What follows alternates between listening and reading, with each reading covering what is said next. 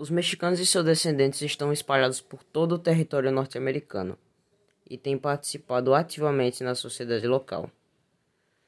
Muitas pessoas que moram em países da América Central relatam que enfrentaram extorsão e querem evitar que seus filhos sejam recrutados por gangues de rua.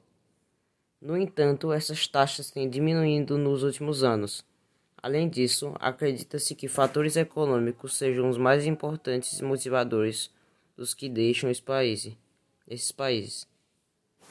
Mais de 90% dos imigrantes que chegam aos Estados Unidos nos últimos tempos são da Guatemala. Segundo os dados divulgados recentemente, a maioria é oriunda de regiões empobrecidas ou que sofrem com mudanças climáticas e queda dos preços de produtos como milho e café.